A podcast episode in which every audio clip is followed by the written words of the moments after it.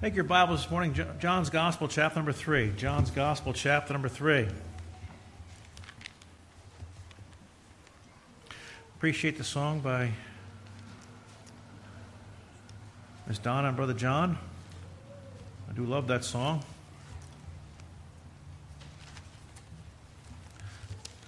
What's that? It's Swedish. Yeah, she was Swedish.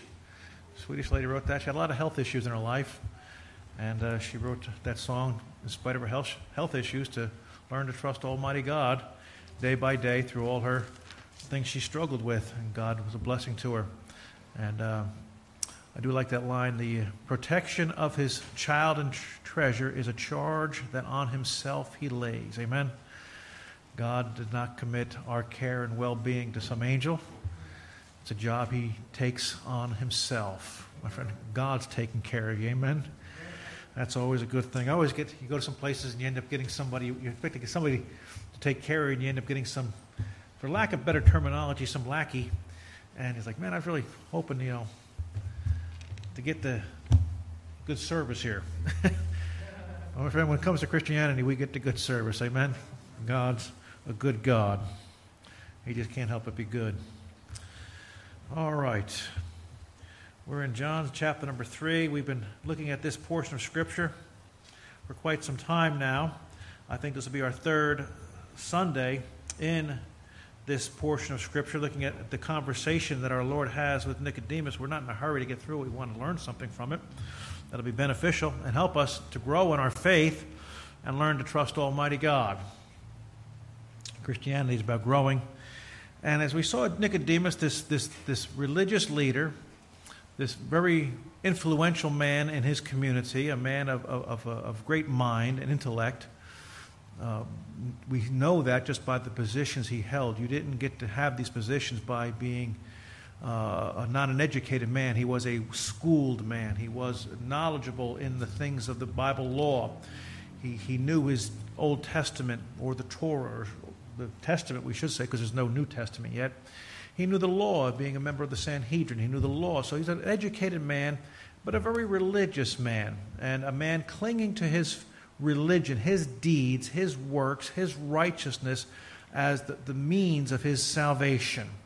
And too many people are like Nicodemus, where they are clinging to themselves.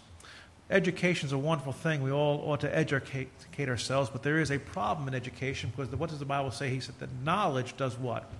It puffs up. Knowledge puffs up. And the more intelligent we become, the more we begin to think of ourselves and think that we're all that. When compared to Almighty God, my friend, we are as ignorant as the day is long. And so God is trying to encourage Nicodemus, and he takes Nicodemus, this, this brilliant man, this, and a good, a good man. He's not a Pharisee in the sense of the way we understand that word today. He's a good man, but he's still lost and he's religious. And the Lord is dealing with him on that plane. He's, his conversation with him is to get Nicodemus to the point where he knows that his religion, his good deeds, his good works will not provide him salvation. That salvation uh, is by grace through faith and faith alone. We cannot be saved by any works of our flesh or any deeds that we may consider righteous. They, they will make us fall short. He's explained the being born again. He's ex- talked to him about the, the, and using the illustration of the serpent in the wilderness, all things that Nicodemus would understand and uh, could identify with. And yet Nicodemus is not receiving it. Nicodemus is still confused. Nicodemus, for some reason, is either rejecting this or it's just not making sense. And we talked last week, the more uh, intelligent we are, the less likely we are maybe to admit we don't know something. Or just the opposite. The more intelligence we have, the more we will admit we don't know something because we want to learn. A person can be found in those two schools. But more often than not, the more we fail to understand something, the more we may pretend we understand it just simply because we don't want to be to look ignorant and somebody that we may think is a little lesser than us. Now, again, in this conversation, as he's finishing up with Nicodemus, and again, I, I, I always want us to make the observation on, on how the Lord talks to people, on, on what level does he talk and what illustrations does he use, what language does he use with each person. I also want you to notice that in Scripture, the Lord Jesus Christ does not get into social issues. Social issues are never really a topic with our Lord. Uh, when he was asked a social issue about paying taxes, what was his response? Render unto Caesar the things that are Caesar's, unto God the things that are God, and he moved on. It's not, I'm not here to argue about taxes. When in Luke's gospel, some men were fighting about an inheritance, and they're like, Now, Lord, you, my brother and I were fighting over the will, and we want to know uh, how's this all going to work out? He's like, uh, Who made me a judge over you? I'm not here to dispute your family inheritance. That's not why I'm here. Uh, uh, uh, he's here to, to, to, preach the gospel. And, I, and I, I remind you that the job of the local church is to preach the gospel of Jesus Christ. There are things in this world that do other things. Our job here is preaching the gospel and educating the saints of God. Our job, per se, is not to establish a food pantry. Although they are not bad, that is not our focus. Our focus is feeding the souls of men. We are not here to establish a political cause that we can get uh, people of our nature into office so that we can have a better country. That's not our goal. There's other institutions doing that. Our goal is preaching the gospel of Jesus Christ. I'm not here to discuss and, and, and, establish other things. We're here to talk about Christ and Him. And when Jesus meets with these people throughout the Scripture, He does not get into the social issues. And there are plenty of social issues in the Roman Empire to discuss. He could have brought up slavery, He could have brought up uh, a thousand other things. But none of those things are ever brought up. It's always about the eternal soul of man. Because earth is but a vapor. We're here for a short time, and then eternity goes on for eternity. And men get caught up in the minutiae of today and, and what's happening now instead of worrying about what lies in the future. And so our job, again, is to, is to feed people the Word of God because we learn that from Scripture. Even in the book of Acts, the early church did not get involved in social issues. The disciples were busy preaching the gospel and telling people the good news and how they could have salvation. That's their goal. When a man was begging, Peter said silver and gold have I none, but such as I give thee, I give thee, the Lord Jesus Christ. And he, he gave him the gospel. It wasn't there to, again, you want to help a man out who's struggling, that's great. But again, the church is not here for those purposes. The church is to reach people with Christ. And too often churches get involved in other things and they lose what Christ condemned the church in of Laodicea for. They lose what? Their first love because we're in the weeds in something else that we're not supposed to be involved in. There are plenty of things in this world to help with all of those things. You want entertainment? The world has things to entertain you, and uh, many of them are not bad entertainment at all. You can go at it and, and, and enjoy life. Our job is the gospel. And Christ here in dealing with Nicodemus, it's centered all on the gospel. Everything about this conversation is, is, is aimed at Nicodemus' heart to convince him and to, and, and to get him to the point of coming to faith in Christ. That's the goal. And so, as we study these things and we study all of these conversations, all these meetings, whether it's with those women or with these men, it's all always centers around the gospel. Now, as we were studying this, and I was thinking about this and praying about this for this Sunday, we come to the most famous text in all of Scripture, John 3:16. We all can quote it by heart. We've all memorized it. We've all know it and, and have heard it a thousand times. It's one of those things that uh, preachers don't want to preach on it, but it's, we, we, we, we're, it's, we're reluctant to preach on it because for fear that somebody say, well, he's got nothing else to preach on, so he just picks the simplest text on planet Earth to preach on and just talk about it. Or sometimes we look at John 3.16, my friend, it's a Mount Everest. How do you begin to dismantle and dissect a Mount Everest? You don't. You just pick at it, and, and, and even after you spend your entire lifetime, you have not even dented Mount Everest by picking at it. John 3:16 is a Mount Everest of Scripture the truth, the eternal, we find here are uh, beyond our comprehending. I had a friend call me yesterday. He's a dear friend. His wife is, has divorced him. uh, for various reasons. It's a rocky marriage. I won't go into all of it. I can't say he's all to blame. She's just as much to blame because she, I, I, hate to say this, but she's. It's not because she's a woman. I'm not saying that. It's, but she's one of those people. She grew up poor, and she just always wanted more. Just always wanted more. Just wasn't satisfied. We got the big house. We got two nice cars, but I, I, I, I want more. And no matter what he did, and of course, this led him to working harder which led him to drinking, which led to this. And so there's, there's faults on both sides of the aisle. And his marriage fell apart. She divorced him, and she's taken him to the cleaners. And he called me yesterday, and he, he said, Matt, how you doing? I said, I'm doing good. It's good to hear from you. And uh, we talked for a while, and, and uh, spent a lot of time on the phone. He goes, what are you preaching on tomorrow? I said, well, we're in John chapter number 3. He goes, Matt, just when, when you get up, just tell people God loves them. Just tell, encourage the people that God loves them. And here's a man who, by the way, who needs encouragement because he's, he's struggling with alcohol. His wife has left him. He's struggling at work. And, and, and what he needs to know is that everything may be against him, but he needs to know God loves him. Amen.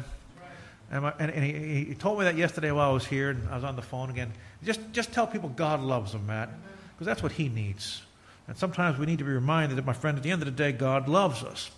And sometimes we overemphasize the love of God. It's all about love, love, love, and we forget the other things of Scripture. Well, my friend, there's a balance in everything, and maybe today we will focus on the fact that God does love us.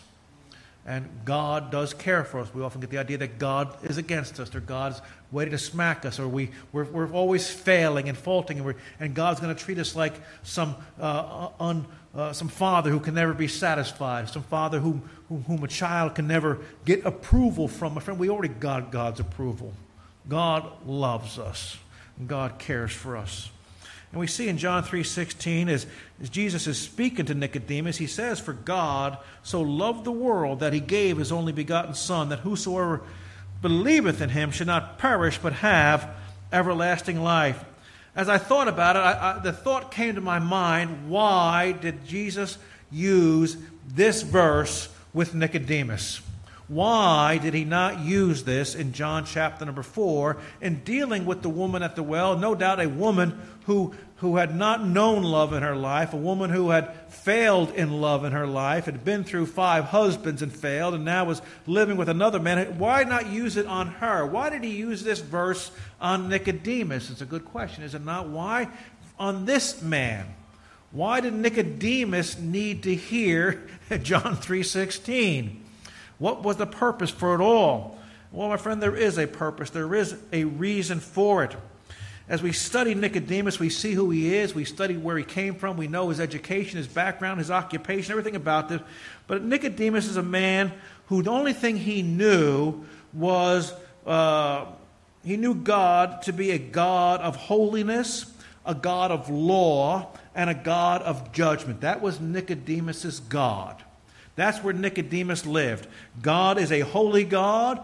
God gave us law, and God demands righteousness. And Nicodemus lived a life trying to appease God's holiness, God's law, and obtaining righteousness by his own works and doing. Everything Nicodemus did in his life, he forgot, and he failed to recognize that God is a God of love, that God is a merciful God that God wants to love, and God does love His creation, that God does love mankind. The Pharisees, as we know them, did not stress the love of God. So one can understand why, when we consider how evil man is, one would not think that God would love mankind, but God does. God does love this world, no matter what sin we see going on out there in the world. Although God is angry with the wicked every day, it does not neglect the fact that God does love men. And God is not willing that any should perish, but that all should come to repentance. God wants men to be saved. So again, it's it's it's it's this verse deals with the with Nicodemus, but it also deals with him because it's unequaled in any other religion. In other religions, they, we don't have a God of love. Allah, my friend, is not a God of love. Nowhere in the Quran does it talk about God or Allah being a God of love. He's a God of judgment, a God of wrath, and a God uh, waiting to, to punish people.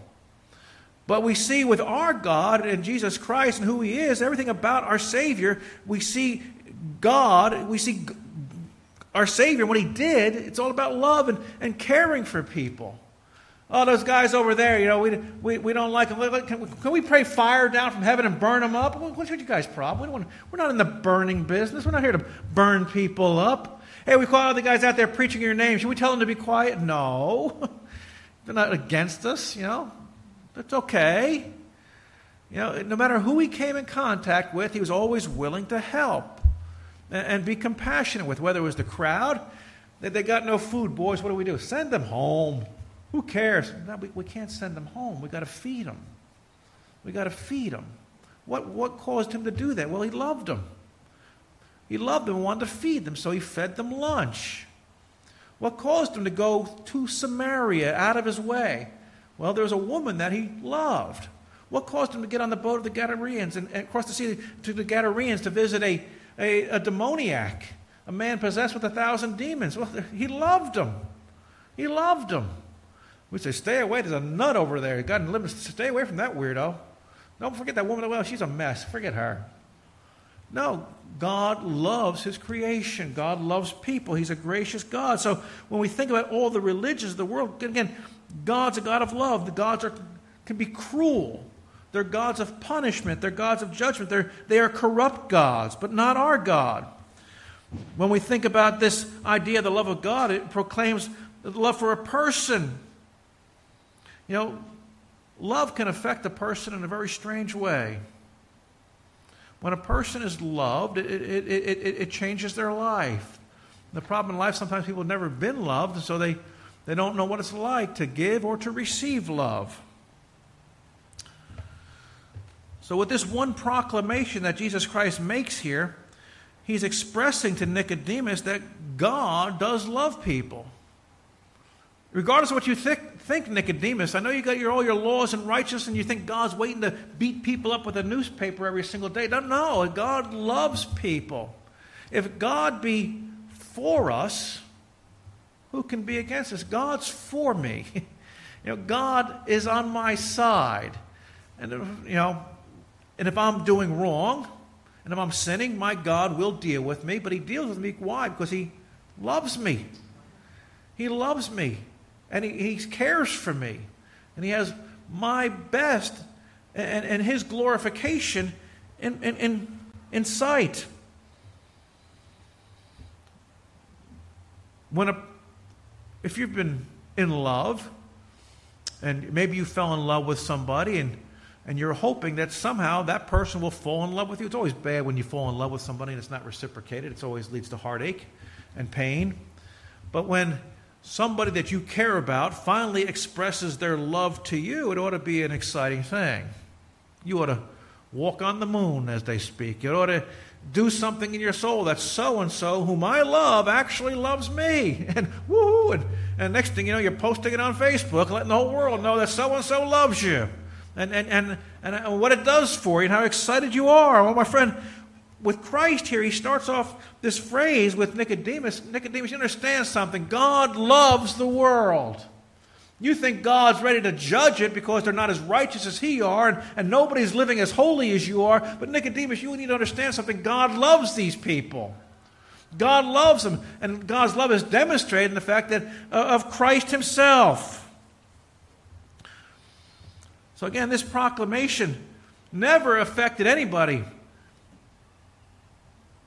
in the way this one did. I mean, nobody has ever been told, I love you by somebody and had it affect them as much as this I love you affects you. This one changes everything because the God of the universe loves me. God loves me. Jesus loves me, this I know. Why?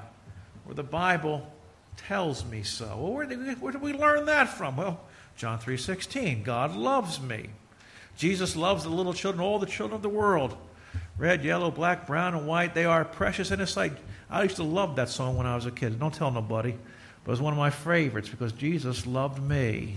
Uh, when you get to be a teenager, you don't sing those songs anymore. I'm too cool to sing those songs. Then when you get your brain back, then you're like, those are good songs. Let me sing them again. Amen. Jesus loves me, and Jesus loves the little children. God knows who I am. God knows who, who I, where I live. So this proclamation, no matter whoever told you I love you, no matter whoever said I love you to you, it should, it's not as big a deal as the fact that God is reaching out of heaven and God is expressing his love to mankind, that God does love us. For God so loved, that word so in the Greek word means it has several meanings. One meaning is in this manner, in the way described. This tells us God's love is patterned after the illustration which Christ had just given. What illustration has he just given? He's given the illustration of the serpent in the wilderness. In spite of their rebellion, in spite of their sin there in the wilderness, what did God do? God provided a remedy for those rebellious people. And that remedy was that brass serpent. If you look at it, I got a remedy for you. This remedy will take care of your problem. So, in spite of man's sin, God's love provided a remedy for those Israelites. Likewise, in spite of our sin, God's love provided a remedy for us. So we have that word so there. For God so loved. Another meaning that word translated so involves intensity. It means so greatly. You know, a man may look at a woman and say, you know what, I, I would give worlds.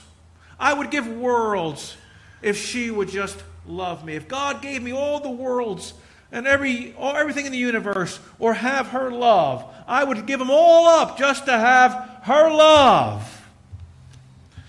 And so God's word translated here, so again, involves intensity. It's a great love. It's not just a, I love you until you aggravate me. It's not a love that, you know, I, I love you until, unless uh, something better comes along. It's a love that is, it, it, it's intense.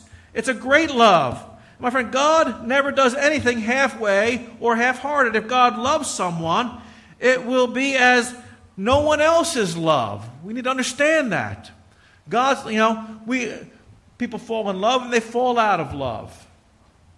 But God doesn't fall out of love. Because the Bible tells us that what is God? God is love. One attribute that God gave man is the ability to love. What a fascinating and wonderful thing to be in love and have that ability to love. Sometimes when a person dies, things move on. It hurts. We said goodbye to Matt the other day.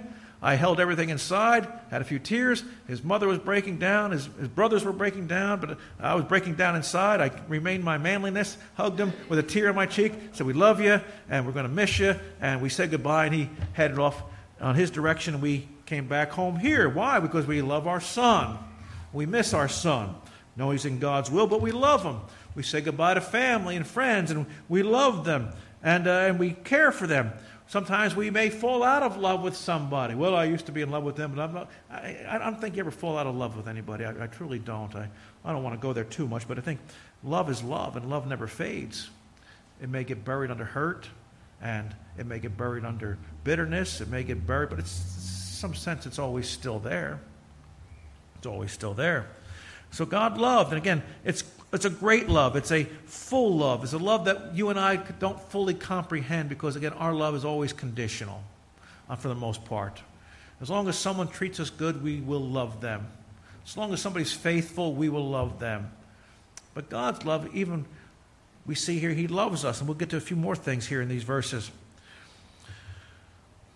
Again, the, the persistency of God's love. Notice the word there, He says, For God so loved, loved. The word being past tense, it's a past tense word. We say, what's the significance of that? That means God loved us before we were redeemed. I was in high school. You may not like this story, but it's just the way it was. Sometimes truth hurts.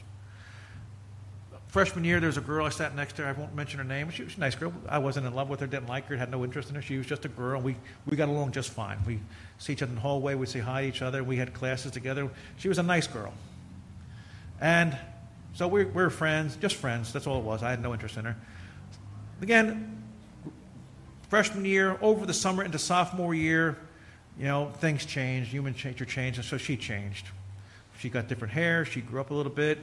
And, and next thing you know, everybody in school noticed this girl. She became one of the pretty girls of school. But oh, unfortunately, with her prettiness and her newfound look and new hairstyle and everything else, her heart also changed.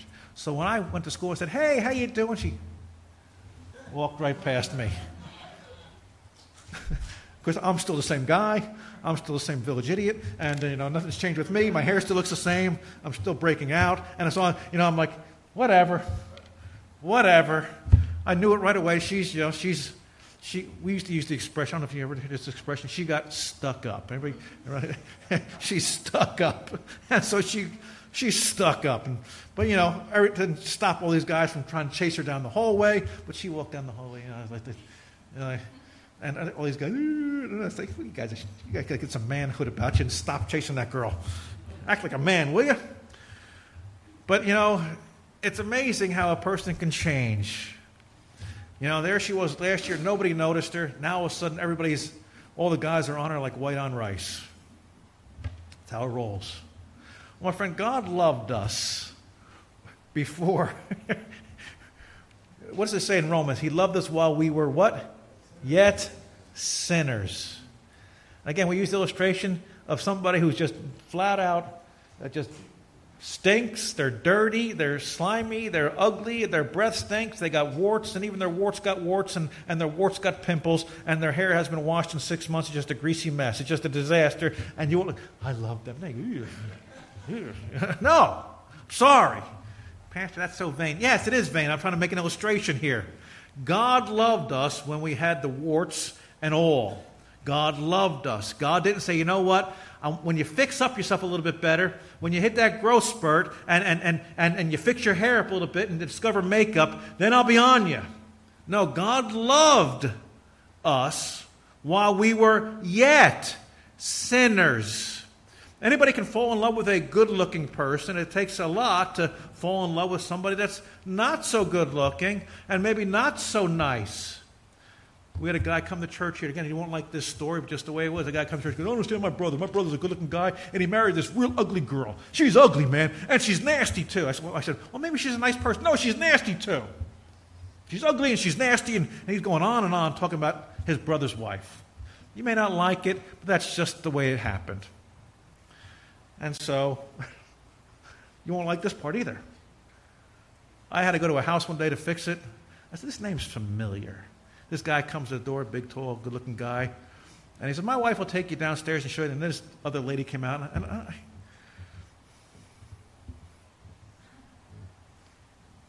I'm like, That's his brother. That's his wife. Yeah, why? Why?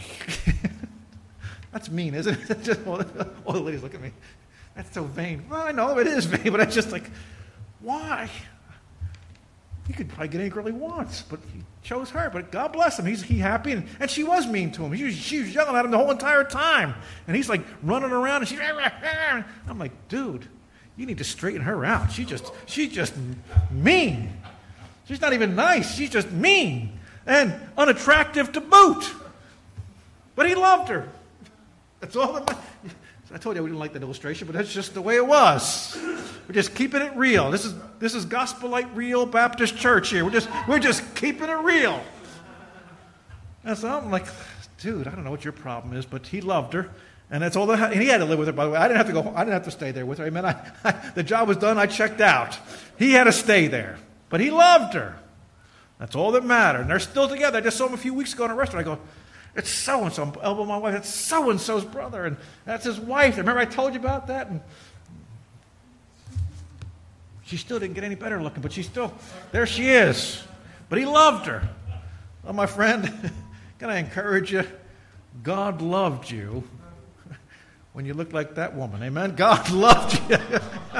Brother Keston, I'm sorry.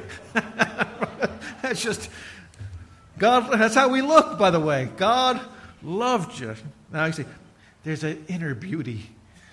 She didn't have that either. I just, I was looking. It wasn't there. I, it just wasn't. I was hoping maybe, maybe she had money, you know, to go to, go to the third option. But no, there just wasn't there either. But he, he loved her. And that's all that matters. My friend, why did God love you and I? What's there about you and me that says God says, I love that person? But God does. God loves his creation. Now pray for me. I have to go home. My wife's going to give me a lecture on this part of the sermon later on. and uh, because people ask her all the time, what, what, you, what were you thinking, Renee? What, what did he have money? What was the story? But there, there, there we are. We just celebrated yesterday 34 years of wedded bliss. Amen, sweetheart? That's it. So she's stuck. John chapter 1, 1 John says, 1 John 4 8, and God is love. So we see God's love is past tense because God loved us don't think God likes you anymore because now they're a Christian. I like them better. Now we know that when we, the more we do for Christ, the more God the love He demonstrates towards us. But His love stays the same. It's still the same love. God loves those sinners out there. God loves them people that are all, doing all kind of wacky stuff out there. God loves them. God cares for them. You know, we have this thing today with pronouns. Everybody got to use pronouns. I don't use pronouns, by the way, and don't ask me to use your pronouns. I don't, I don't, I don't go there. But using pronouns is not nothing new. It's in the Bible, by the way. You know, using pronouns is found in Scripture. You can see that in the Bible, but it's there because Jesus ran over. Jesus ran into one of them pronoun users there in Scripture. If you travel over to the Gadarenes, he met the, the demoniac and he said, What's your name? He said, My name is Legion, for we are many. He was meeting they, them. he, was, he was meeting they, them. You always got to wonder about somebody says their pronouns are they, them. You got to wonder who, who, who's in there? How many you got going on in there? You meet me, it's just me. I mean, sometimes I say we. I did it one time. I said, Well, I just, we just wanted to come see. She goes, oh, Who's we? It's just you. I said, Me and the Lord. me and the Lord. I, I got the Holy Spirit in here. Amen. So we came to see you. And she didn't understand that because she was not saved at the time. Well, my friend, so there you got they, them. Jesus went to the they, them crowd to, talk to him about Christ. And, and, and he got that man saved. And when he got saved, he got clothed and he got in his right mind and didn't use pronouns anymore. He just he was born again by the grace of God. The proof of God's love. What's the proof of God's love? People say, "Oh, God's a God of love. Why do we have cancer? Why are babies getting sick and dying?" If God's a God of love, why do, why do we have so much crime and war? If God's a God of love, why are people getting uh, molested and all these bad things happening? Where is the proof of God's love? Well, the proof of God's love is that God gave. God gave. My friend, God lo- giving is, is a sign of love. Love never demands anything. You know, if you love me, you do this. And girls never fall for that line for some guy. If you love me, no, no, if you loved me, you wouldn't ask me for anything. Right. Because love gives. Love wants to do something. That's why we express our love by giving things. You know, we want to do something. My father loved me. I knew my father loved me. When my father was in a nursing home, my father wanted to do something for me. So every time I went there, my father would have a Ziploc bag filled with sugar packages that he stole from the nursing home. Every meal, he'd just grab a handful, put it in his pocket. So I would go to visit him, and he'd hand me a Ziploc bag. Here, take this, Dad. I don't want the sugar. Take it! Dad, I, I don't need sugar. This is not, we're not in the Great Depression. We get, I can get sugar. Back the sugar! I hate to tell you, but the church was using stolen sugar for years here at our fellowships. I really shouldn't tell you that, but just all those sugar, I had it. Sometimes I would take it and throw it back into the kitchen, but I'd just take this. He'd watch me glare at me to make sure I didn't. Why did my father want to give me stolen sugar? Well, he loved me. He wanted to give me so. He wanted to give the kids something. My, I'd take my kids to, to, visit him, and, and he'd always try to give them something from the, the nursing home. He maybe saved a piece of chocolate or something. He was always trying to give. Well, that was his way of expressing his love. He wanted to give something. So he gave stolen sugar. And so, again, I don't encourage you to steal sugar. That's not what we do. We love, it's sacrificial love. So God loved, and He sent His Son. So that, again, God's love is a giving love. It's, again, it's just not words. It's love is manifested in deeds. I had a friend of mine, he's a preacher now, and he says early on in his marriage, he wasn't a preacher then, early on in his marriage, he treated his wife rough. They had a rough go of it. And he'd always come back and say, You know, I'm sorry, please forgive me. Then the next day, treat her rough, and then come back, I'm sorry, please forgive me. And finally, one day, after doing that for about a year, she finally looked at him. She said, No, your, your, your actions, your actions are speaking louder than your words. I mean, if you love me, you won't be doing this nonsense all day long and every day of the week if you loved me. Because love doesn't do that. That's not what love does. God's love gives, and God's love is giving because God gave His Son on Calvary's cross for our greatest need, which is not cancer or finances, but our greatest need is that of our sin problem, the sin debt that we owe. One can give and, and not love, but one cannot love and not give. Again, one of the first evidences of love in, in courtship is, is the giving of gifts. You want to do something for somebody. What can I give them? Maybe you buy a box of chocolates. Maybe you get them flowers. Maybe you, do something. I want to get him something nice. I want to get her something nice. Why? That's just what love does. It's been put in. You don't even think about it. You know, nobody has to tell you to do that. Love makes you do that. It's just built into the DNA of it. Because that's what God does. God loves, so God gave. God gave His Son, Jesus Christ, to die on Calvary's cross. There's the price of God's love, that God gave His only begotten Son.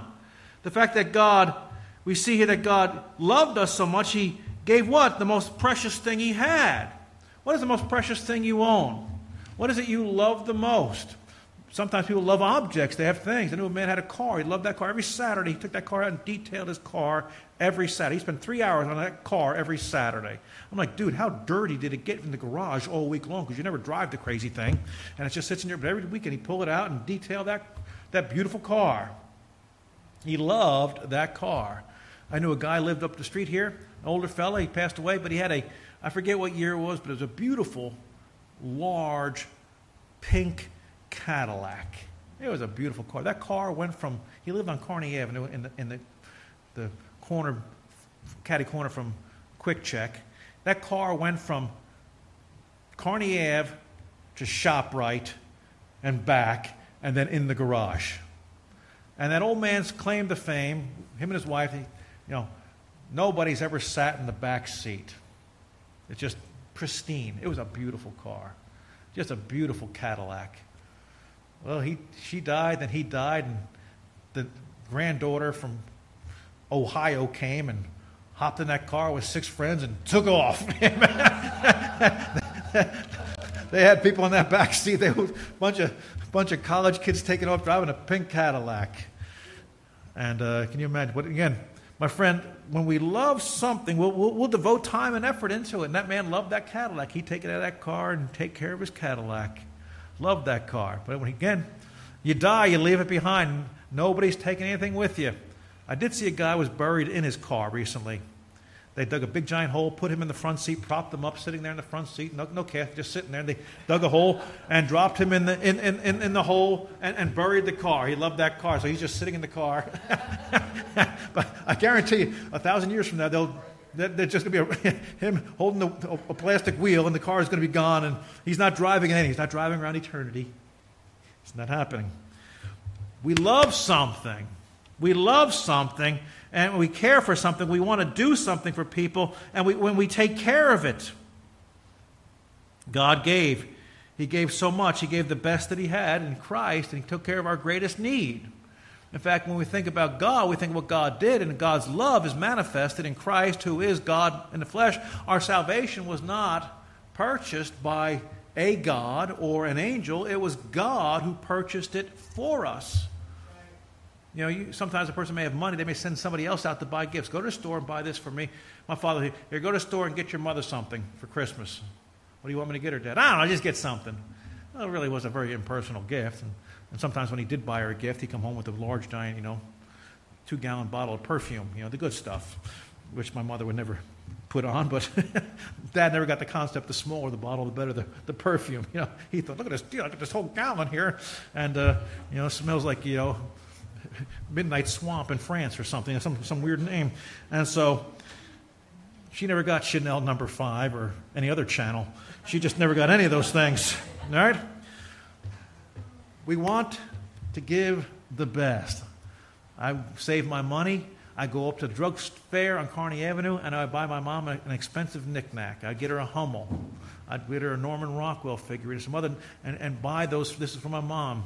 Um, uh, this is costing me a great deal here to get this, but I love my mom. I want to get her something nice. She said, Why are you spending your money? Why are you wasting your money on this? You don't have to do this for me. Ma, I, I want to do something for you. I'm expressing my love for you, so I'm buying you something that you like. My father hated knickknacks. They're just dust collectors. You can't eat them. So, yeah, Dad, but we, she likes them. It makes her happy, so let her have them. Makes her happy in life. Whatever makes her happy, that's fine. I tell Renee, she wants this, whatever, whatever makes you happy, sweetheart. You want it? Go ahead and buy it. We'll go to your store and she'll look at it and walk around it for three hours and come back at it. Do you, want it or not? You can buy it. I'm not going to yell at you. Just if you want it, go ahead and buy it. I don't know if I should. It's a lot of money. Don't worry about money. You know, it's, it's, it's money's, it's, it's, it's just, we need more. God will take care of us and but we're not wasting it. You like it, get it. So she'll buy it. Just so too late, later she can take it back. And, uh, right, Miss Jenny? God love her. But you want it? Take it. Get it. We'll buy it. That makes you happy. God's love, again, the prerequisite of God's love. Who can receive God's love? I like this. He says that whosoever believeth, whosoever believeth the prerequisite for befitting of God's love. And God's love is, is great, it's wonderful, but it, it will not benefit you unless it's for you. It's not for you. There are places you and I can't go in life because we're not members of some things. Maybe you have to be a member to be part of this club. I had an opportunity a few years ago to visit Trump's golf course in Bedminster.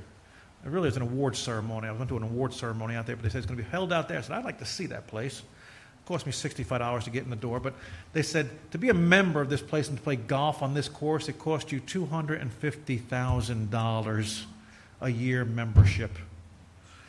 I said, well, I don't think I could swing that. We were at golfing when we were on vacation. We were having a good time, and and the windmill kept knocking my ball out of the way. But that's we were that's that's where we golf. All right, and then I couldn't. You know, I didn't win the free game because I didn't sink the last putt as it went uphill and around the around the rock and past the clown. I, I had trouble with that shot. It's two hundred fifty thousand dollars. I can't hang out this golf course. I don't have that kind of money. I'm not allowed to be there. But I was allowed there for that one night for that one little ceremony. And then we, I stole a napkin from the bathroom, and and then and uh, here we are. I can't go there. I'm not a member. Well, my friend, when it comes to God's love, God's love says, Whosoever believeth. Whosoever believeth. Again, I, I may not be much in life, but God made me a whosoever. I can be part of that club. It's whoever. Don't anybody ever tell you otherwise that whosoever doesn't mean whosoever. Whosoever means whosoever. You don't need some Greek education to dissect it, and it only means that this crowd, that crowd. No, it's whosoever. Whoever wants to come along and believes this truth, just like whosoever believes that a brass serpent, by looking at it, can heal you of a snake bite, can, can, can, can get rid of poison in your body, just by believing that Jesus Christ died on Calvary's cross and paid for my sins, if I acknowledge my sin, that somehow God removes sin from me and gives me righteousness. That's it. Whosoever. That's whosoever. Anybody, anybody. No matter where, no matter where. I'm glad when I go to Africa, when I do have been there, and I, I preach the same message there as I do here. It doesn't change over there. I'm sorry, there's a different message because you people are on a different continent, in a different part of the world, and so it has to change a little bit. No, it's the same message. Whosoever. God's love is, again, it's a, it's a, it's a love for all mankind, the protection of God's love. Why? Should not perish. What does God, what does love do? Love protects us. I love my children. I provided a roof for my kids. I provided shelter for my kids. I provided bedding for my kids. I provided uh, blankets for my children. I provided clothes for my children. I provided air conditioning in the summer and heat in the winter, all to protect and take care of my children when they went out to the pod to play. They, I made, we made sure they had warm coats to put on. Why? We are protecting them. My love wanted to take care of them. God's love protects us because he says his love's there. Whosoever believeth, why? Shall they should not perish. Because mankind is perishing. But if man will accept God's love, they don't have to perish. They don't have to go there. Again, this is speaking also of spiritual protection. And this is the protection we need the most. People are interested in protection. People, insurance companies, how much protection do you have? If you die, how much does your wife get? How much insurance do you have? All this kind of insurance. If you crash your car, what kind of insurance do you have? Again, nothing wrong with any of those things. It's good wisdom if you can afford them. But my friend, protection, if you get hurt in an accident, are you, have, are you protected?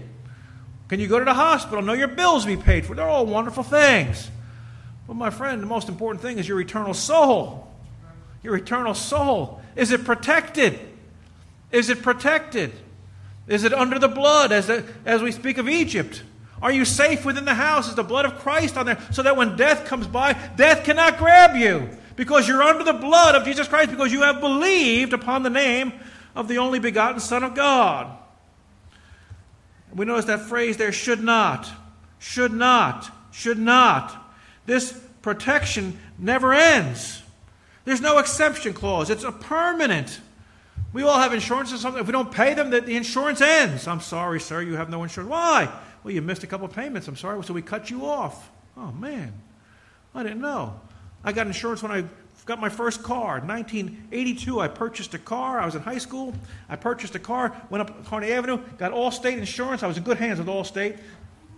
And, and, and, and then had that. And then I got married, and then somewhere around 1991, Renee and I came home from vacation. I got a letter in the mail saying, We're terminating you, Mr. Swikowski. You're no longer part of Allstate. You'll have to this date. I called him, well, Why are you terminating me? And the guy's like, I have no idea. It's just that's what the company does. I said, I have no accidents. I have no speeding tickets. I got nothing wrong with me. Why are you terminating me? So just what the company does. I said, well, you know what? Allstate can drop dead, and they'll never get another dime of my money. That's in the Greek language, by the way. If you read the Bible in there, that's in there where you tell insurance companies to go pound salt. And so I told, well, we can go with Allstate. Allstate, forget Allstate. They dropped us for no reason. They never get a dime of my money. We'll go to some other crook organization and give it to them.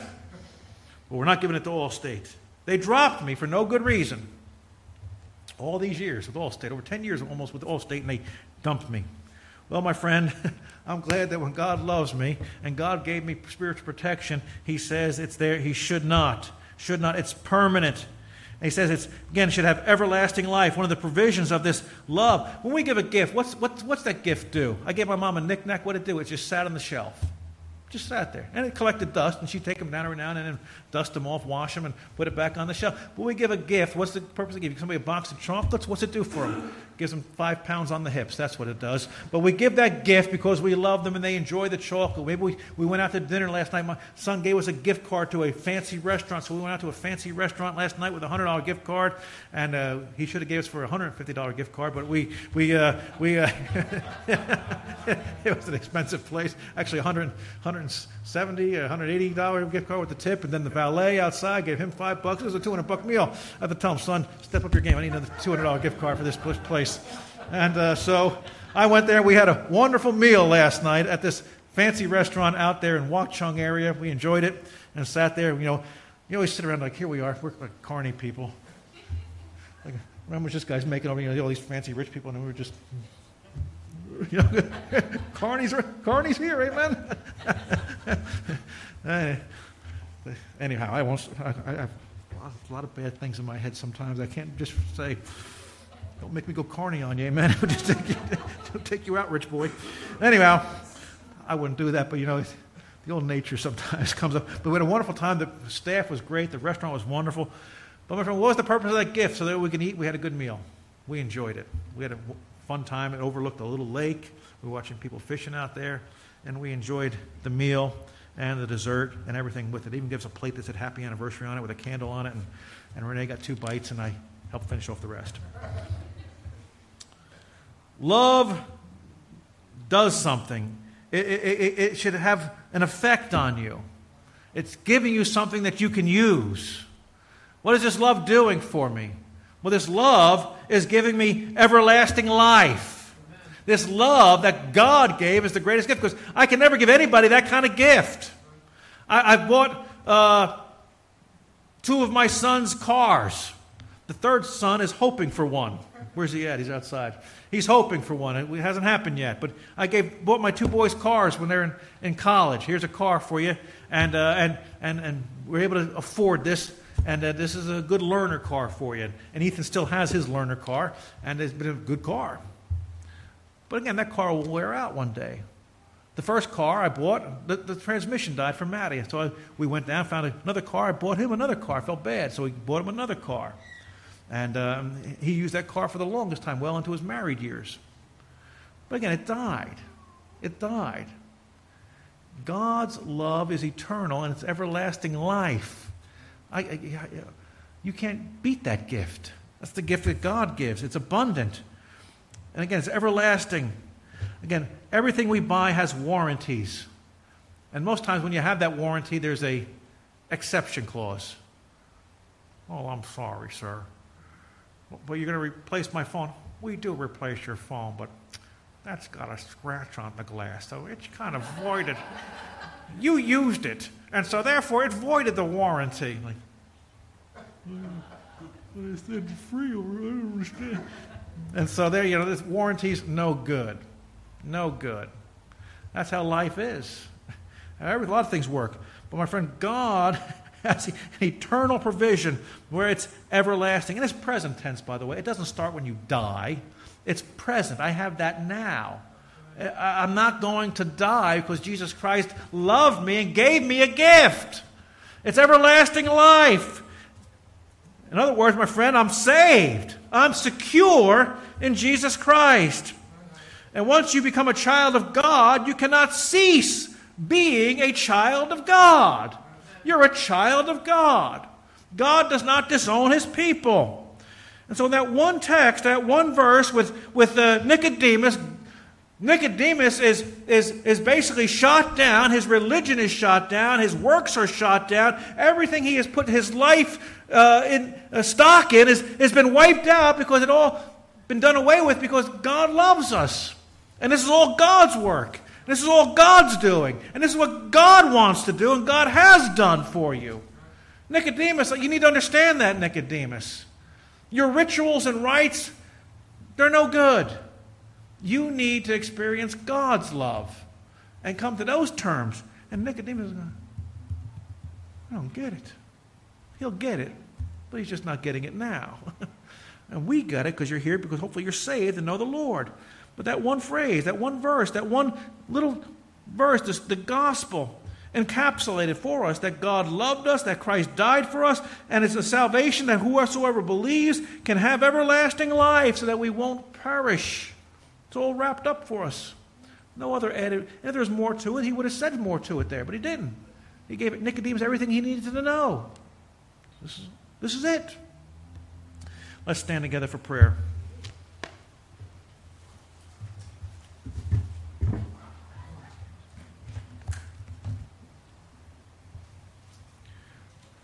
Well, Lord, we do thank you for your goodness and mercy. We thank you for Christ who loved us.